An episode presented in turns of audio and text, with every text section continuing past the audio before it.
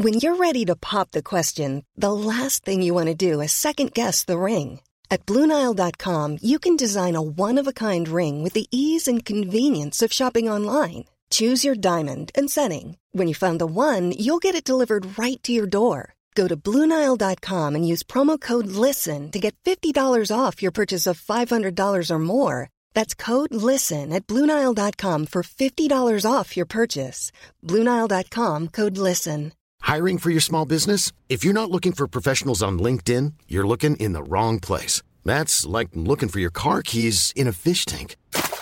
LinkedIn helps you hire professionals you can't find anywhere else, even those who aren't actively searching for a new job but might be open to the perfect role. In a given month, over 70% of LinkedIn users don't even visit other leading job sites. So start looking in the right place. With LinkedIn, you can hire professionals like a professional. Post your free job on linkedin.com slash people today. Bonjour, c'est Jules Lavie pour Code Source, le podcast d'actualité du Parisien.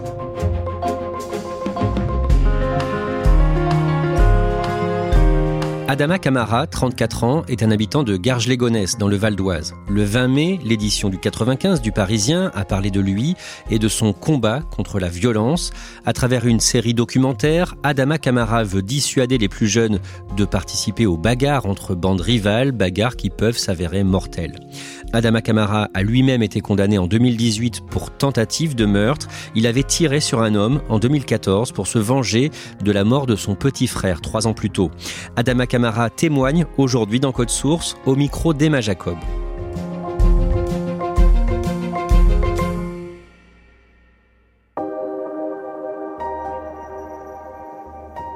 Adama Camara a grandi dans une famille nombreuse. Il est le deuxième d'une fratrie de huit enfants, six garçons et deux filles. Adama est né le 2 septembre 1988 dans le 18e arrondissement de Paris. En 1993, ses parents trouvent un plus grand appartement pour accueillir son petit frère, Sada. Avec sa famille, il déménage en banlieue nord de Paris, à Garges-les-Gonesse, dans le département du Val d'Oise, où Adama grandit avec ses frères et sœurs. J'avais à peine 5 ans quand je suis arrivé à Garges-les-Gonesse. C'était à l'époque beaucoup de solidarité dans un quartier entre euh, la misère un peu parce que c'est une réalité, on est dans des quartiers populaires dans les années 90, c'est assez compliqué et entre euh, la, joie de découvrir euh, d'autres personnes et grandir dans un quartier populaire quoi. Enfant, Adama est proche de ses frères et sœurs notamment de son petit frère Sada, qui a 5 ans de moins que lui et avec qui il passe beaucoup de temps. Sada, c'est un jeune qui adore le foot. Il s'entend avec tout le monde, euh, rigole avec tout le monde et beaucoup de blagues à la maison. On était, on était des petits vanneurs euh, plus jeunes, quoi. C'est un jeune qui bosse, hein, qui sait bosser, qui a de bonnes notes et qui, euh, qui a beaucoup de projets pour l'avenir. Quand il arrive au collège, Adama est en classe avec des jeunes originaires d'autres quartiers de Garges-les-Gonesse pour la première fois. Et des tensions apparaissent. Moi, je grandis euh, vraiment dans le quartier de la Martine. Hein. Donc, euh, l'école, c'est des gens qui habitent dans mon quartier. Ah, la boulangerie, elle est là, le centre social est là, la piscine, elle est là. Je sors pas de mon quartier, donc j'ai mes idées. Tout se construit dans mon quartier. Donc il euh, n'y a pas d'ouverture d'esprit. Et quand j'arrive au collège, forcément, je traverse la rue, je vais dans un autre quartier. Là, on découvre d'autres personnes de gare. Sada, c'est un jeune qui veut représenter son quartier. Il y a des tensions qui commencent à, naître. Et à un moment donné, on était confronté euh, à des violences, confronté à des rixes, euh, représenter son territoire. Et personne veut, veut se laisser faire. Quand il a 23 ans, Adama commence un travail de chauffeur-livreur et s'installe avec sa petite amie à Écouen, une ville du Val d'Oise située à quelques kilomètres de Garges-les-Gonesse. Le soir du 17 septembre 2011, Adama passe la soirée chez lui. Et à 2 heures du matin, quelqu'un sonne à la porte. Ma petite amie, elle se lève, elle prend l'interphone et je l'entends hurler euh, Non, c'est pas vrai. Elle me regarde, elle me dit Ils ont tué Sada et ton frère, il est mort. Et donc moi j'ai beau faire 1m90, je suis assez euh, costaud, ben, je m'écroule. Je m'écroule, je tombe par terre, je me dis c'est pas possible, euh, mon frère il peut pas être mort, je l'ai vu ce matin. Sada, je l'ai vu ce matin. Donc du coup, je m'habille en catastrophe, je me dirige vers la gare euh, de Gare Charcel et je descends de la voiture et je vois un dispositif de police. Et plus j'avance et plus je vois par terre il y a un drap blanc. Et là malheureusement, je me rends compte que bah, c'est la réalité. Derrière ce drap blanc, c'est mon petit frère qui est, qui est allongé, qui est mort, quoi. Quelques heures auparavant, son petit frère Sada, âgé de 18 ans, s'est battu près de la gare de Garges-Sarcelles contre deux autres jeunes du quartier Lamartine de Garges-les-Gonesse. L'un d'eux avait un couteau et a porté deux coups mortels à Sada. Forcément, au début, il y a cette peine, on a l'impression que nous aussi on est mort et on se dit, euh, c'est pas possible. J'ai été à la morgue voir Sada et quand on voit son frère à la morgue, on a l'impression qu'il dort, mais on se dit, il dort pas, il est mort. On le touche, il est froid. Et moi, ce jour-là, je voulais lui parler en fait. Et je lui ai parlé, mais dans ma tête, et je le fixais, et je lui demandais pardon. Je lui ai dit, j'ai pas su te protéger en tant que grand frère, mais tôt ou tard, je vais te venger parce que les personnes qui t'ont tué, ils vont aussi te rejoindre. Il n'y a pas que nous qui allons souffrir, eux aussi vont souffrir. Donc je lui ai fait la promesse. Parce qu'on pense que la vengeance, euh, c'est pour établir une injustice. Et moi, je pense à me venger dès le soir même. Adama connaît bien les agresseurs de son frère, car ils ont grandi dans le même quartier. En sortant de la morgue, il part à leur recherche. Mais avant qu'Adama ne les trouve, ils sont arrêtés par la police. Pendant plusieurs années, Adama se bat contre ce désir de vengeance et part s'installer dans l'Eure, en Normandie. Avec sa nouvelle compagne, ils ont une petite fille, Aliana, qui naît en 2013. Mais malgré ses efforts, Adama ne parvient pas à faire son deuil quand il y a des fêtes de fin d'année, quand il y a des anniversaires ou des fêtes religieuses, eh ben, il y a toujours une chaise qui est vide. Il manque quelqu'un. Et dans le il manque quelqu'un, il y a de la peine, il y a de la souffrance, parce qu'on ne travaille pas dessus concrètement. On s'éloigne, on n'en parle pas pour peut-être penser ses plaies, mais la réalité est que quand on parle pas de nos morts, on ne guérit pas. Donc on est toujours, toujours rattrapé par euh, cette souffrance et cette réalité. Les deux agresseurs de son frère, eux, sont incarcérés en attente de leur procès. Il doit débuter le 2 septembre 2014 devant la cour d'assises du Val d'Oise, trois ans après la mort de Sada. Une nuit, quelques semaines avant le début du procès, Adama a un déclic pendant qu'il est en train de donner le biberon à sa fille. Je me suis dit, mais Adama, aujourd'hui tu vis comme si de rien n'était, alors que tu as fait une promesse à Sada, tu lui as dit tôt ou tard, je vais te venger. Et là, aujourd'hui, tu commences à construire ta vie, mais ta fille, elle va jamais connaître son oncle et ton frère va jamais connaître euh, sa nièce. Et ce soir-là, j'ai eu ce mauvais déclic. je me suis dit, il faut que j'agisse, il faut que je fasse quelque chose. Je me suis dit, bon, les personnes qui ont tué mon frère, ils sont incarcérées. Il y a un jugement qui va arriver. Et s'ils apprennent que leur frère est, mort, eux aussi en cellule, ils vont souffrir comme nous, on souffre aussi à l'extérieur. Adama se procure une arme avec l'idée de passer à l'acte.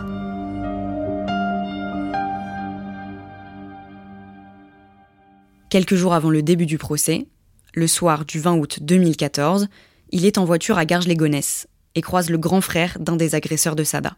C'était pas prémédité. J'avais mon arme dans ma boîte à gants, mais je les ai pas cherchés. Je ne suis pas venu euh, dans le quartier spécialement pour les chercher. C'est je tombe sur eux par hasard et je me dis feu.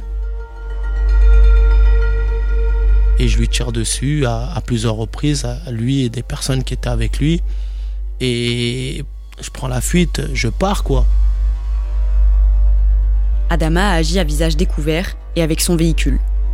Il est très facilement identifiable et rapidement interpellé, puis placé en garde à vue.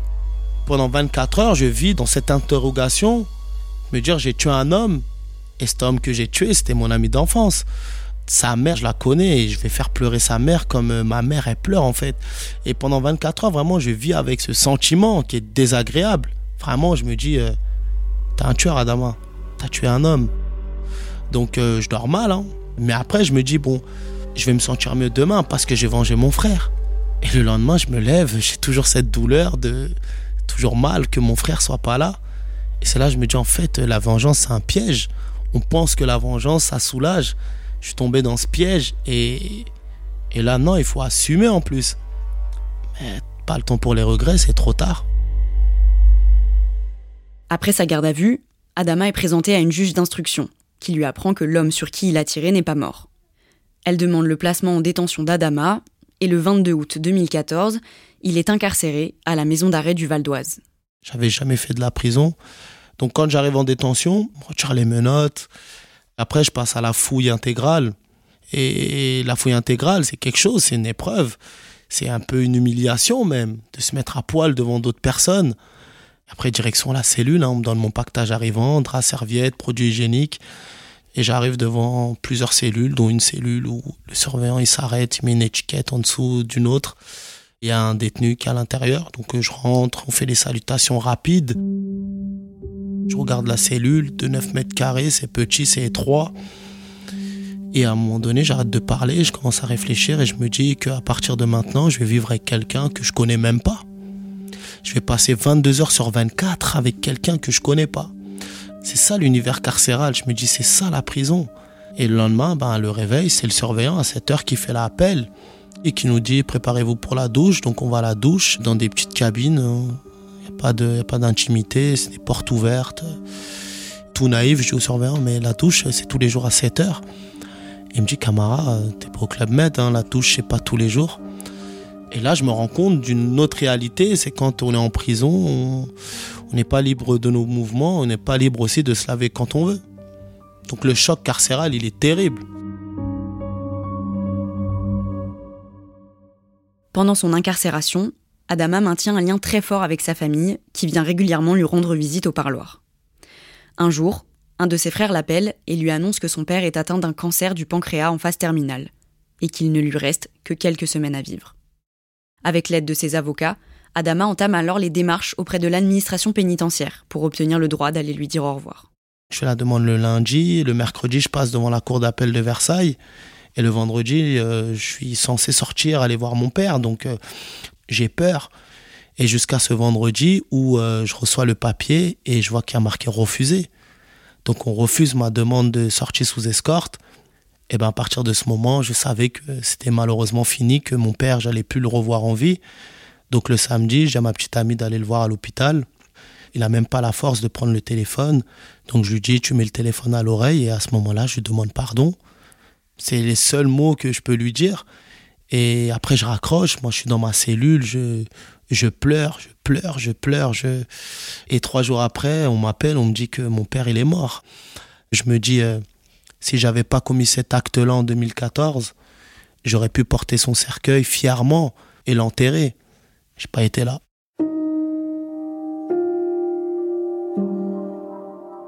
En juillet 2018, deux mois après le décès de son père, et dans l'attente de son procès, Adama est libéré sous contrôle judiciaire. Je me rappellerai toujours quand le surveillant vient m'annoncer que je suis libérable. En fait, j'ai pas d'expression. J'étais tellement anesthésié et tellement triste de tout ce qui m'arrivait en fait. Je rentre, euh, j'ai un papa, je sors limite je suis orphelin.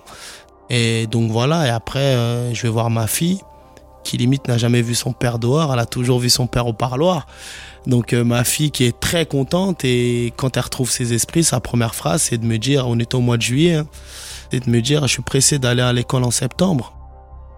moi je lui dis eh, pourquoi t'es bizarre toi on est au mois de juillet, t'aimes l'école à ce point-là? Elle me dit non c'est comme ça moi aussi à l'école je vais pouvoir leur dire que j'ai un père. Et on prend aussi une autre claque, on se dit en fait euh, ce geste-là a fait beaucoup plus de mal qu'on le pense. Il a fait du mal de l'autre côté parce que les personnes ont été blessées dans leur chair mais il a aussi euh, fait du mal à ma famille. C'est pour ça que euh, quand on dit, quand on tue une personne, c'est deux familles qui sont brisées. Quand on blesse une personne, c'est aussi deux familles qui sont brisées, la famille de l'agresseur et la famille de la victime.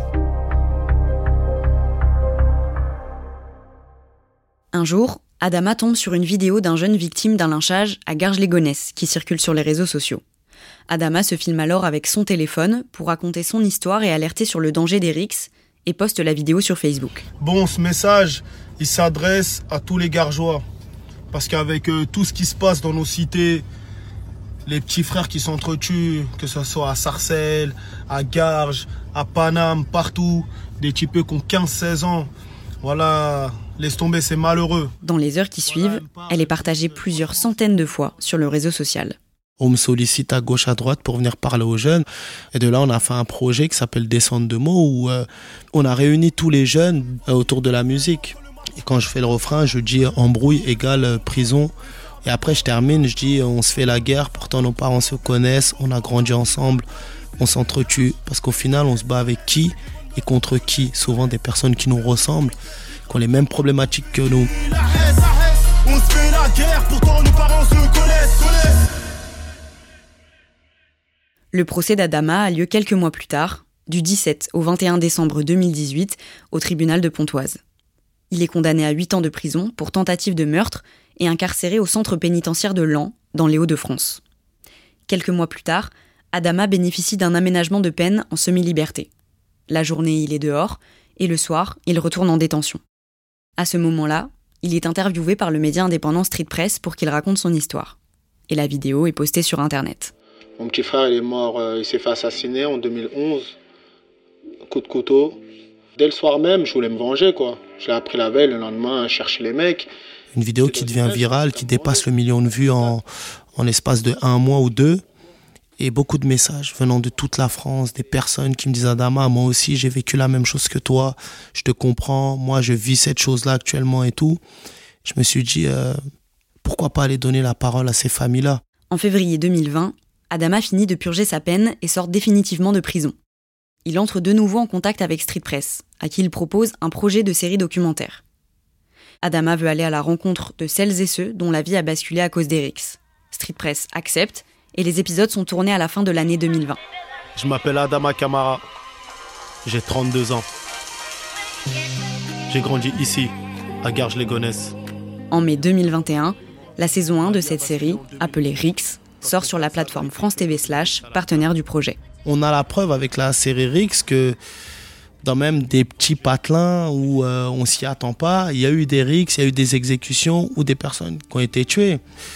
Pour moi, c'est un phénomène de société, c'est un problème sociétal il est temps de se pencher vraiment sur le sujet d'Erix.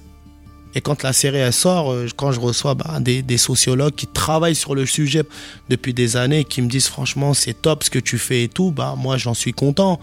Pas pour moi, j'en suis content pour ces familles, parce que c'est des familles qui sont détruites. Moi aujourd'hui je me bats vraiment pour les familles.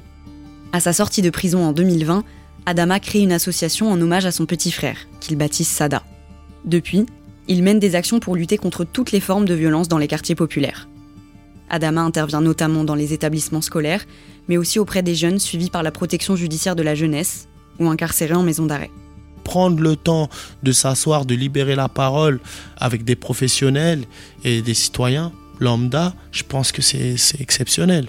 On leur redonne confiance en eux, ils font de belles choses et à la fin ils me disent, ils me remercient en fait.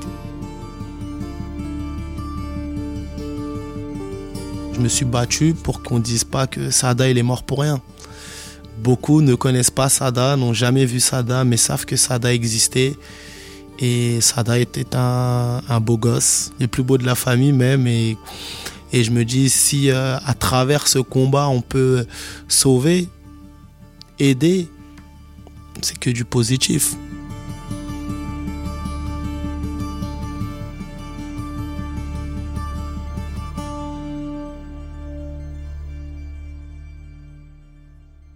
Emma, est-ce qu'Adama Kamara a été en contact avec euh, l'homme sur lequel il a tiré et est-ce qu'il lui a demandé pardon?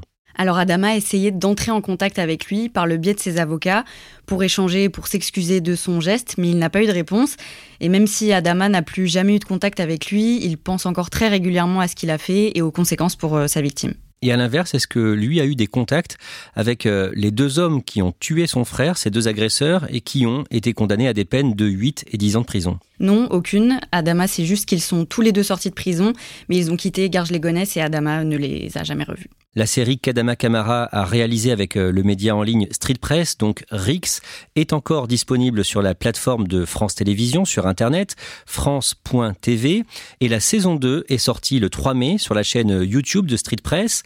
Emma, à quoi ressemble cette série? C'est une série documentaire dans laquelle Adama et Street Press vont à la rencontre de jeunes et de familles dont la vie a basculé suite à des affrontements, à des rixes, un peu partout en France, en région parisienne, mais aussi à Toulouse, Orléans ou encore Grenoble. Il y a six épisodes par saison qui durent chacun entre 10 et 15 minutes et dans lesquels on découvre à chaque fois le témoignage d'un jeune ou d'une famille qui ont subi les conséquences de ces rivalités et qui racontent leur colère, leur peine et leur reconstruction. Et la nouveauté de la saison 2, qui est sortie donc le 3 mai, c'est que cette fois, Adama va aussi à la rencontre de jeunes qui ont directement participé à des comme dans l'épisode 5 qui a été tourné avec des détenus à la maison d'arrêt de Villepinte en Seine-Saint-Denis. Merci Emma Jacob. Cet épisode de Code Source a été produit par Raphaël Pueyo, Julia Paré, Thibault Lambert et Clara Garnier-Amouroux. Réalisation Pierre Chaffanjon. Code Source est le podcast quotidien d'actualité du Parisien. Nous publions un nouvel épisode chaque soir du lundi au vendredi. N'oubliez pas de vous abonner sur une application audio pour nous retrouver facilement sur votre téléphone.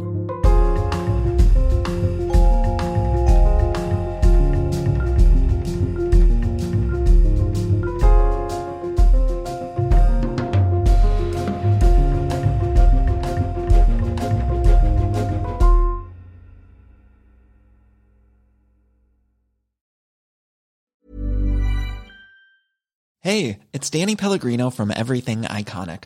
Ready to upgrade your style game without blowing your budget? Check out Quince. They've got all the good stuff shirts and polos, activewear, and fine leather goods, all at 50 to 80% less than other high end brands. And the best part? They're all about safe, ethical, and responsible manufacturing. Get that luxury vibe without the luxury price tag. Hit up quince.com slash upgrade for free shipping and 365 day returns on your next order. That's quince.com slash upgrade. Hi, I'm Daniel, founder of Pretty Litter. Did you know cats tend to hide symptoms of sickness and pain? I learned this the hard way after losing my cat, Gingy. So I created Pretty Litter, a health monitoring litter that helps detect early signs of illness by changing colors, saving you money and potentially your cat's life. Pretty Litter is veterinarian developed, and it's the easiest way to keep tabs on your fur baby's health right at home. Go to prettylitter.com and use code ACAST for 20% off your first order and a free cat toy. Terms and conditions apply. See site for details.